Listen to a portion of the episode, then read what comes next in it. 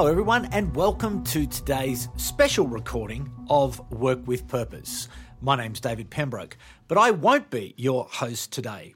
Today, Megan Aponte Payne is joined by Sean Innis and Subho Banerjee as they discuss how do you make meetings fruitful. Take it away, Megan.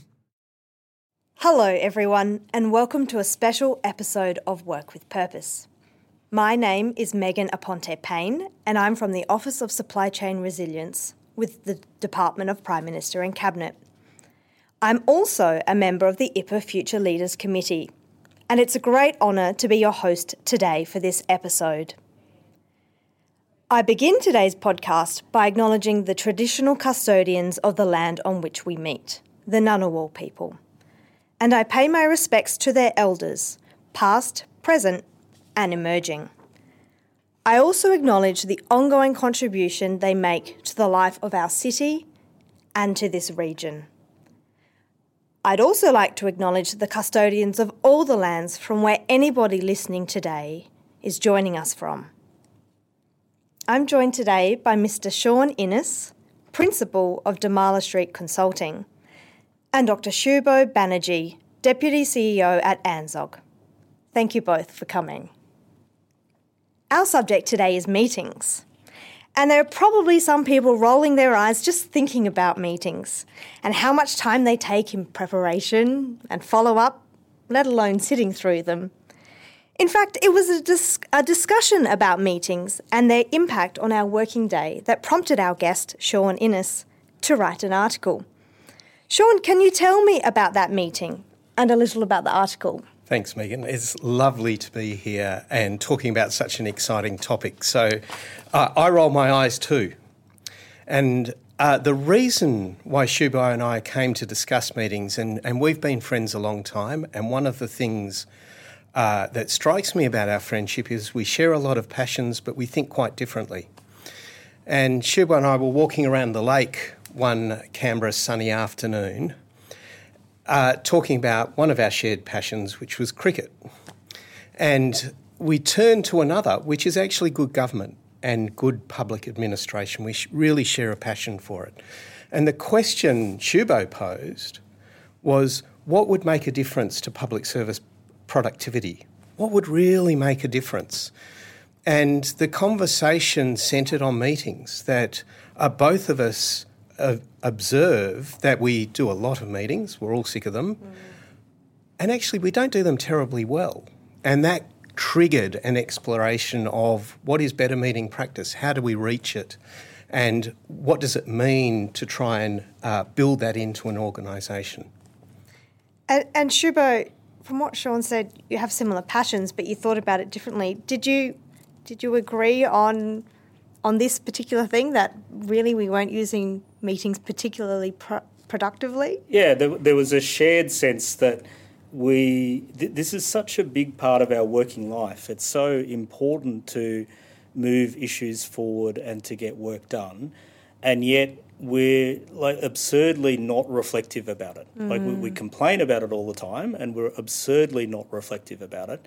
And uh, Sean mentioned on the way through that it started from a cricket conversation because we were really thinking about technique and the importance of getting the basics right, really doing the basics at a really high level of excellence and repeatably so. And so, this idea that to be really, really good at something actually requires a lot of work in getting the fundamentals uh, absolutely sorted and then being creative off the back of that. So, meetings as a topic sounds incredibly dull mm. and hmm. boring.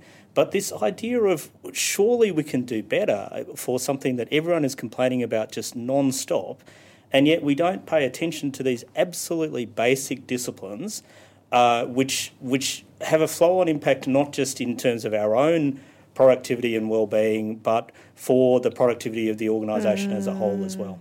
Yeah, absolutely. I, and it feels like nobody's ever stopped and actually looked at, examined how we do them. It, it's just, yep, I've got these meetings that I have to sit through, and and then I've got the rest of my day where I can actually be productive. And really, we should be able to be productive in, in both. One of the fun things about writing the piece is I try and go back in history and understand how thought lines, song lines almost evolve.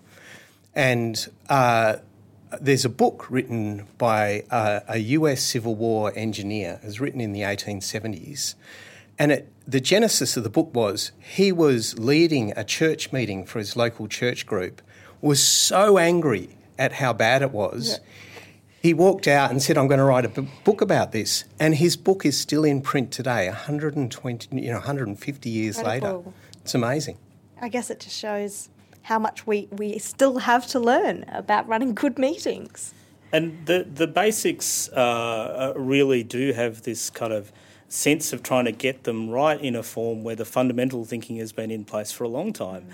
Sean's article uh, refers to a Harvard Business Review piece by Anthony Jay, who was one of the uh, writers of the classic Yes Minister, Yes Prime Minister series.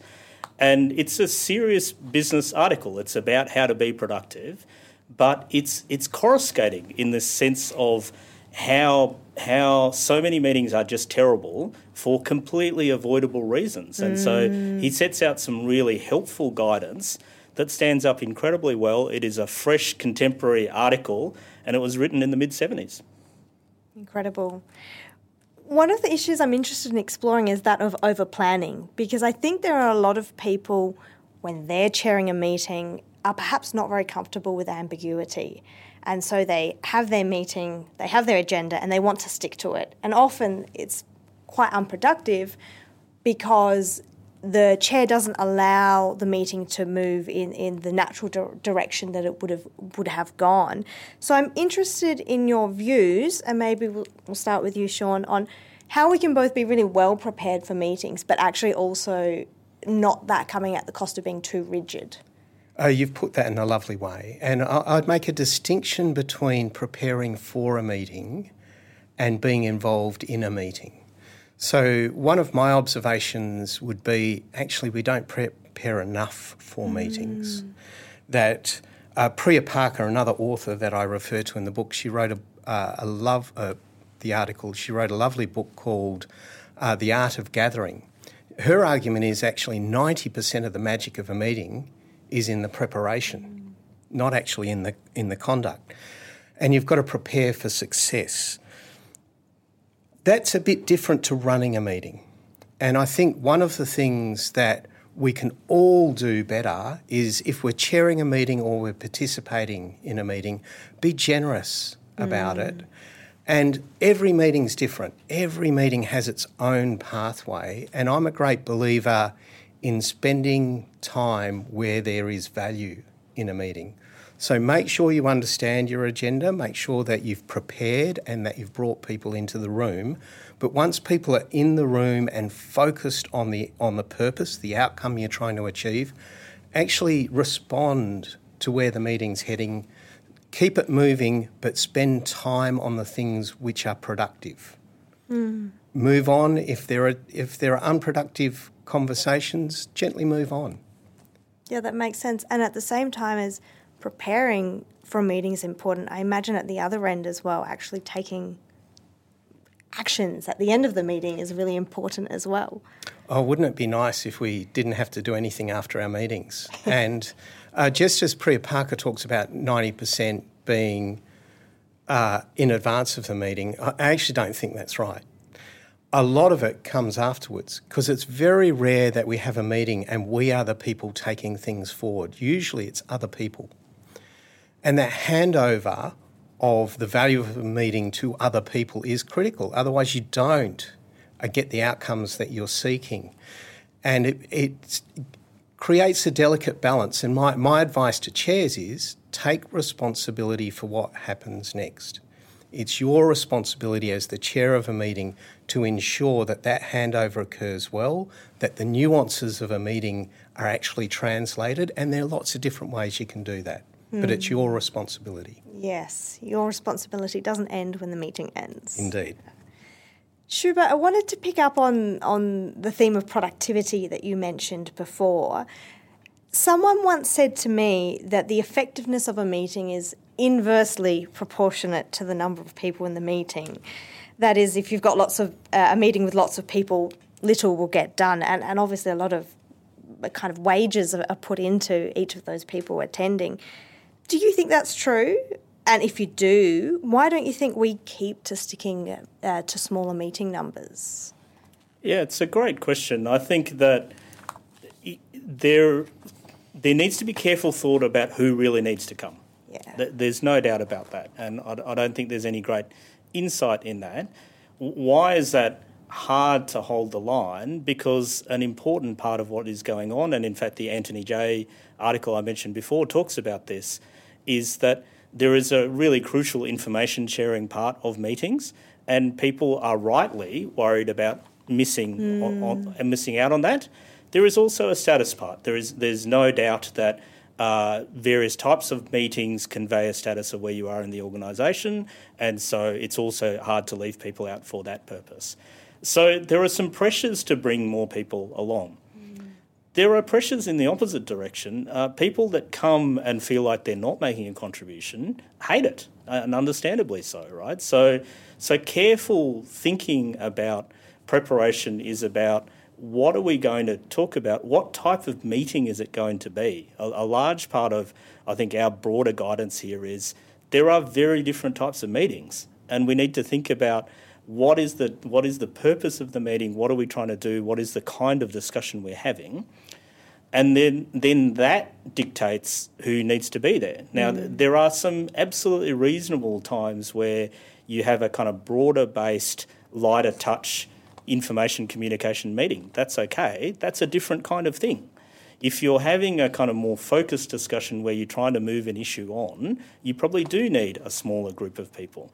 You need to think about the cross section. You need to think about diversity of views. You need to think about who gets to speak and who's acknowledged as speaking. And a lot of that falls to the chair. So, uh, in Sean's article and in our broader conversations, the skill of chairing, I think, is enormously underrated in the public service. A good chair can make just the world of difference between a good meeting and a crap meeting mm. and a broader culture of whether you have good meetings or bad meetings. So I think senior people really need to take very seriously the responsibility of chairing. That they really need to think if you're an SES person and you are sitting in a meeting and you're thinking this is crap, mm it's your fault. Yeah. Right? you actually need to step up and think, why am I sitting in this crap meeting that I convened? Mm. Right? So a bit more responsibility there is incredibly important. And in the end, someone is the senior person in each of those meetings, so you've got to think about what that is. But I'm a big believer in responsibility at all levels.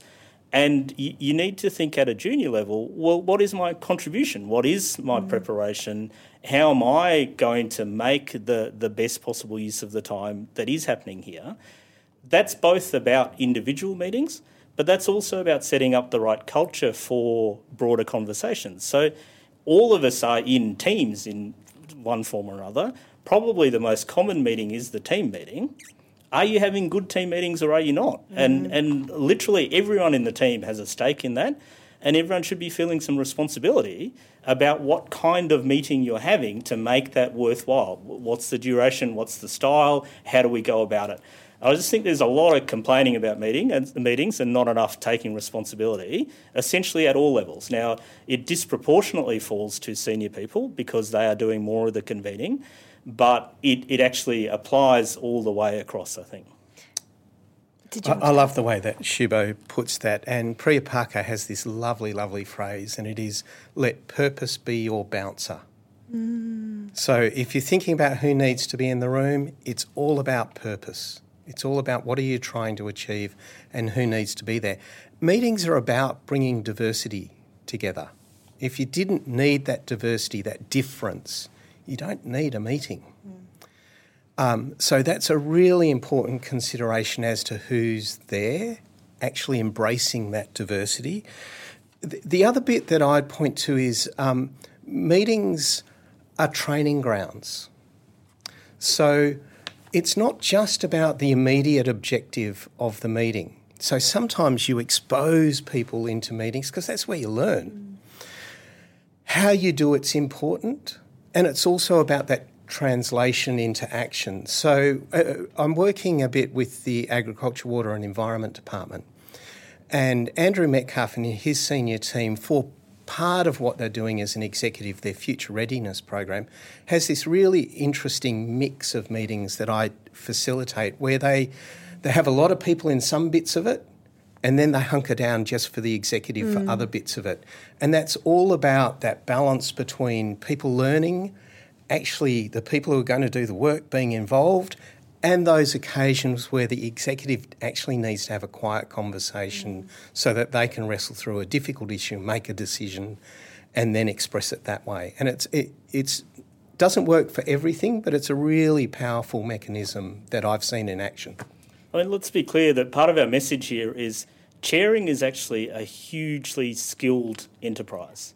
You need to think really carefully about that. It's an important part of how you are exercising your management and leadership responsibilities.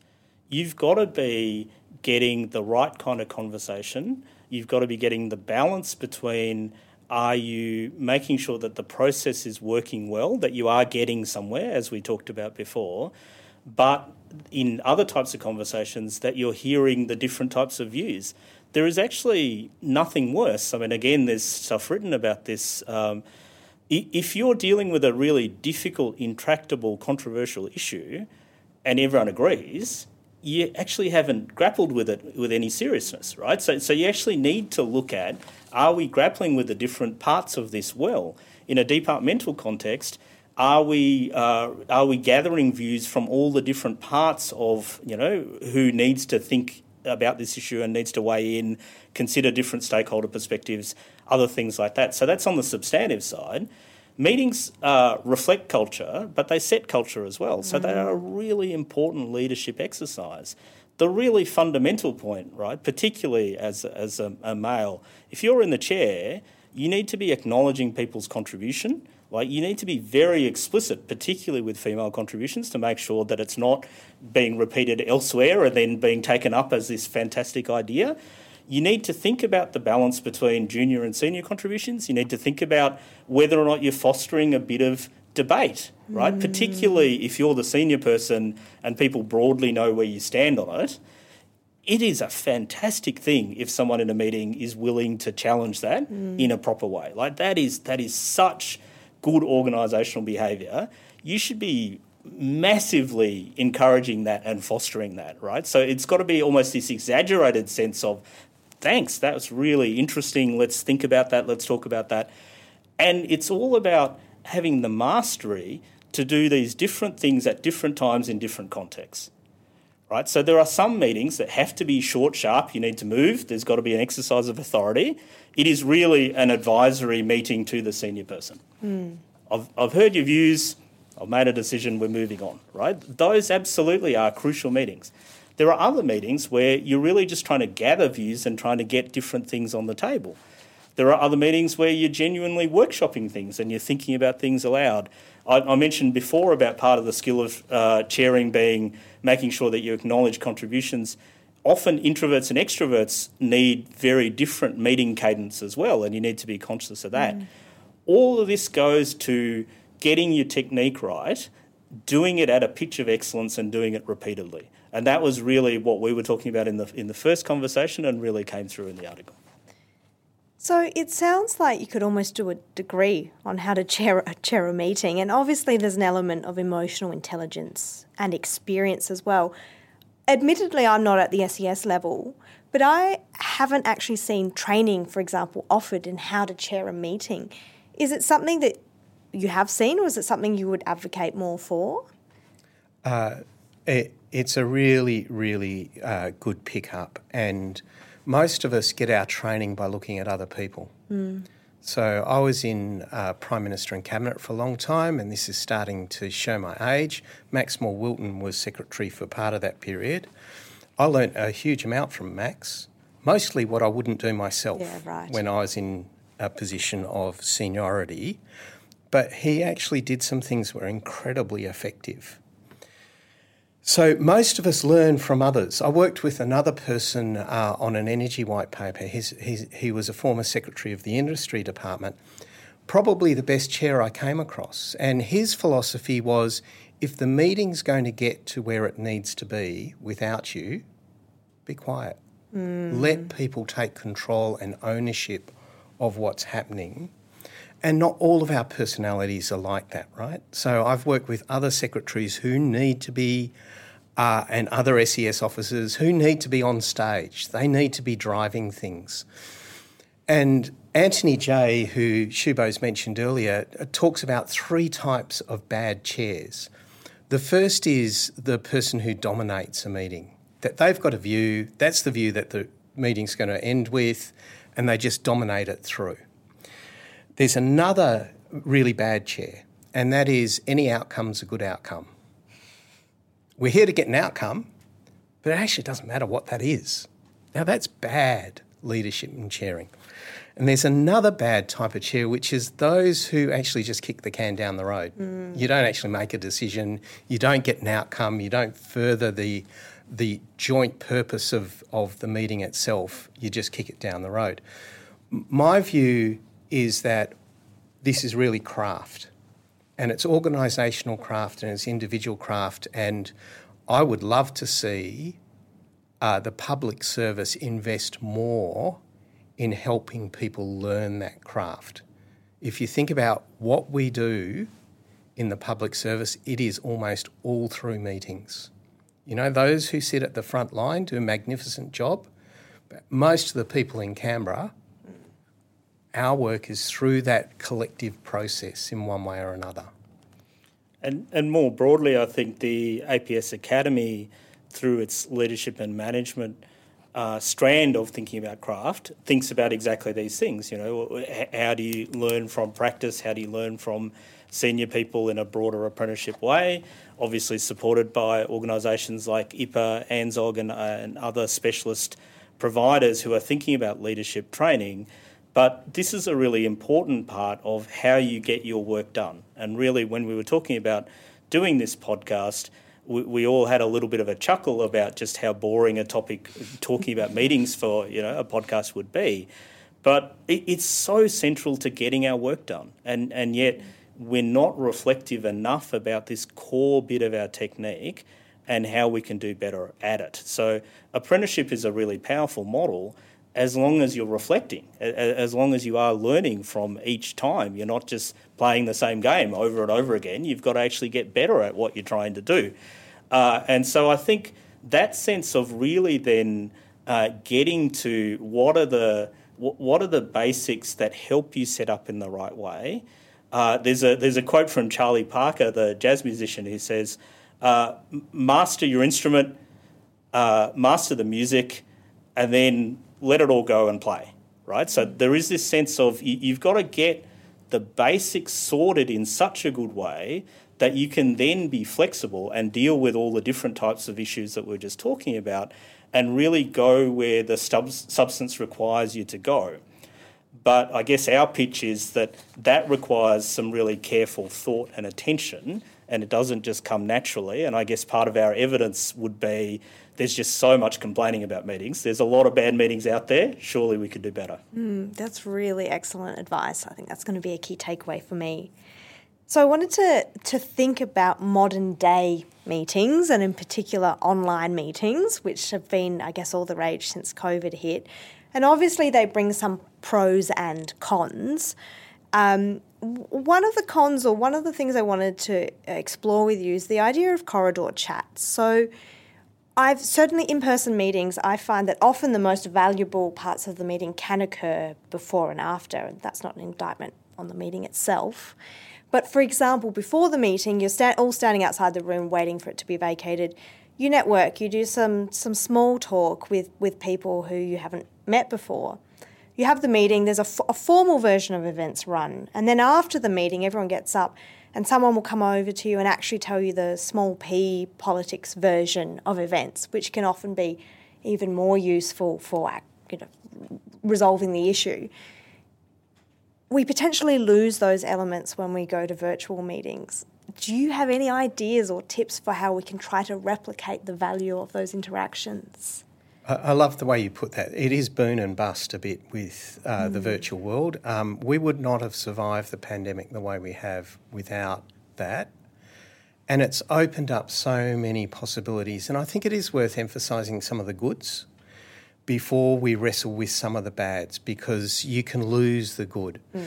And, and personally, what I discovered uh, were a few things. Uh, one was we let each other into our lives a bit more, mm. and the side co- corridor conversation's a bit the same. Mm. So in my case, you know, my dog was forever joining my meetings. That I could see in the people I was meeting, their kids running around mm. in the background. I think that was a wonderful thing we picked up. That is similar to the corridor thing. Uh, it's about those human relationships. I, I chair uh, public policy for a think tank called ADC Forum, and we a couple of weeks ago held two roundtables, one on Australia's future economy and one on Australia's place in the world. In each case, we brought 12 people together, real experts, wonderful uh, groups of people, for an hour and a half conversation. And two things struck me. One was uh, we could never have done that face to face. It would have taken months of work to get us together. And the second thing was, and this is the learning of that side conversation, actually, there was as much richness in what was going on in the, in the sidebar mm-hmm. written conversation as there was in the meeting itself. A long winded way of saying, I think we're learning how to do mm. this. Nothing replaces face to face. I talk about, you know, loving to meet people in three dimensions. Lovely to meet you today in three dimensions. Uh, nothing quite replaces that, and I don't think it is uh, a matter of uh, somehow ref, re- replicating it virtually. They're different things, and they we need to bring them together in combinations somehow. It, it's not one equals the other. Mm, that makes sense. Well, look, it, I was hoping to, to wrap up today if I could ask both of you for a call to action. If there's one thing that our listeners can do to try and improve the meetings that they either are participating in or running uh, or running themselves, what would that be? Maybe I'll start with you, Subho. For me, it's take responsibility and, and take responsibility at all levels. So certainly the responsibility falls more prominently on senior senior people. If you're the senior person in the meeting, take that responsibility seriously from end to end, from the convening, who needs to be there, the purpose, do we need to have a meeting, uh, what type of meeting is it, basic disciplines again of starting the meeting with what we're hoping to do today, right? Some of this sounds quite rehearsed, but I tell you what, like the discipline of actually having to say it out loud mm-hmm. helps you, right? And often we're dealing with very busy people who might not have switched quite into the mindset until they're actually sitting there mm-hmm. and thinking about what it is that you know we need to do today. So, as the senior person, take more responsibility. Take seriously the idea that if you're sitting in a lot of crap meetings, you should have a look at yourself. You know, you should really look at what's in your control and what's not. But I, I would say more broadly, what is the uh, responsibility that people at all levels should take? And that's both directly in the meeting itself, but also in terms of having a bit more innovation, a bit more creativity for different meetings, different styles, different things for different purposes, right? So I think a short chat through messaging is a good way of doing some of the corridor mm. stuff that you talked about it's not a full meeting, but it's a bit of a, a bit more kind of figuring out a bit of the context. The the follow up teams call after the big call, yeah. you know, where you say, well, what did you think? What that's a really important apprenticeship kind mm. of mechanism as well. So my, my call to action is definitely take responsibility. I think good organisations run good meetings. And if your meetings are pretty bad, it probably does say something kind of more prominently about the organisation, and you should be taking that pretty seriously. Uh, so, as always, I uh, largely agree with Subho and reinforce what he says. Uh, a slight concern that the impression we're giving, mate, is that we're a bit boring. Cricket and meetings. anyway, uh, uh, meetings matter. Uh, the reason why we did all this thinking is the conclusion we drew was meetings really matter. And they matter for individuals and they matter for the organisation, and they are a source of productivity. Uh, my call to action is uh, we need to move from unconscious to conscious Yeah. in the way we approach our meetings. Uh, a lot of us, and I've done this, you know, I've gone to my EA and gone, uh, what's my next meeting and why am I going? And I am sure a lot of people listening have sat in a meeting and go, why am I here? We need to move from unconscious to conscious. As a set of organisations, the APS needs to invest in the craft of meeting practice and really invest in the people who run that. As Subho puts it, take responsibility. In the article, I talk about five behaviours, and Subho's covered uh, some of them, but just to emphasise, the first is, you know, actually, why? Is it needed? Ask yourself the question, as I think Anthony J did um, what would happen if we didn't have the meeting? Yeah. Would it make a difference? So start there. Design and run the meetings for purpose. Be really, really clear on what the purpose is and spend time and effort in designing for that. Bring people into the room so that they do make a contribution contribution. You do get that diversity you do get conclusions and you do get follow on. Chair and participate generously. Mm-hmm. Look for the value. Pursue the value. Step over the things that are not working and then the final thing is follow up your job is not done until you set up the circumstances and the environment that means that your meeting translates into real value. Once that's done, you can close the meeting and congratulate yourself. Take, take them seriously. Take the basics seriously. Start on time. Finish on time. If people aren't there, start anyway. Right? They'll soon learn to turn up on time. Right? Have a reasonable agenda so that people know where they stand. Have a reasonable write up that isn't a word for word minute taking exercise, but is actually a practical write up that's useful for people and then have a sense of where you're going with it. Th- these are not, you know, profound insights, and yet they're they're breached all the time, right? So if we just got some of our basic disciplines to work, uh, the the baseline would be lifted to such an enormous degree that then that does give you some opportunity to use them in more creative, innovative ways, and people might actually look forward to them from time to time. Who would have thought? Thank you, Sean and Subho, for a really great conversation today and for sharing your insights. And thank you also for letting me to talk uh, talk to you about it. I think uh, what I've taken away from today, firstly, is to take meetings seriously and invest time and effort into them. To be generous in a meeting, particularly as a participant, because I think it's very tempting not to be sometimes or to get on your laptop um, to spend time and effort on the purpose of the meeting and also make sure you communicate that to the people participating in the meeting. And finally, maybe my creative hat on as well and work out ways of making it more, more memorable. So, this brings our Work with Purpose episode to a close for today. I wanted to thank our listeners for joining us and wish you goodbye for now. So there you have it. Who could have possibly thought that meetings were as interesting as those three just made them?